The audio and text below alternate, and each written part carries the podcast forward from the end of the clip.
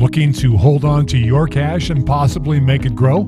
Well, you've come to the right place. Welcome to Your Money with financial investment expert Steve Zabriskie. Steve has been a financial advisor and planner for over 30 years, and he's ready to help you with an easy to follow commentary and tips that will, in fact, grow your money. Your Money is brought to you by RadioDaddio.com a free internet radio station and website that was built to entertain, inspire, inform, and motivate.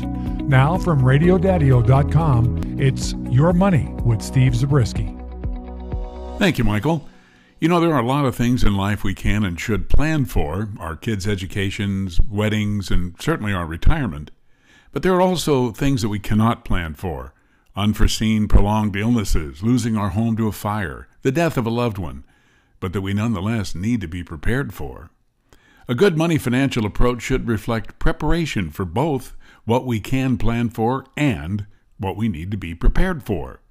Certainly, planning for retirement should be at or near the top of the list.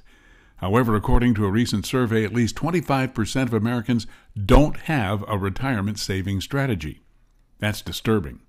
And there are a number of reasons, but most of them center around some type of fear fear of making a mistake, fear of the stock market, fear of the unknown due to a lack of knowledge, and even fear of just making a decision.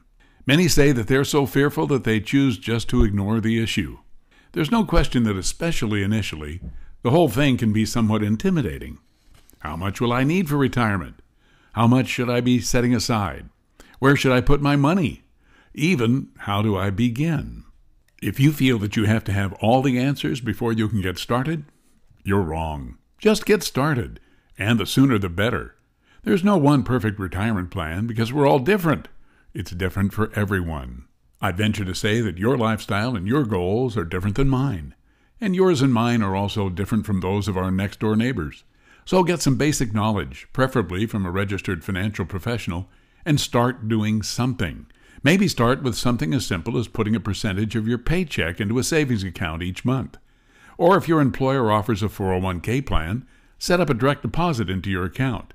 If they don't, you can also establish your own IRA, individual retirement account, and contribute to it.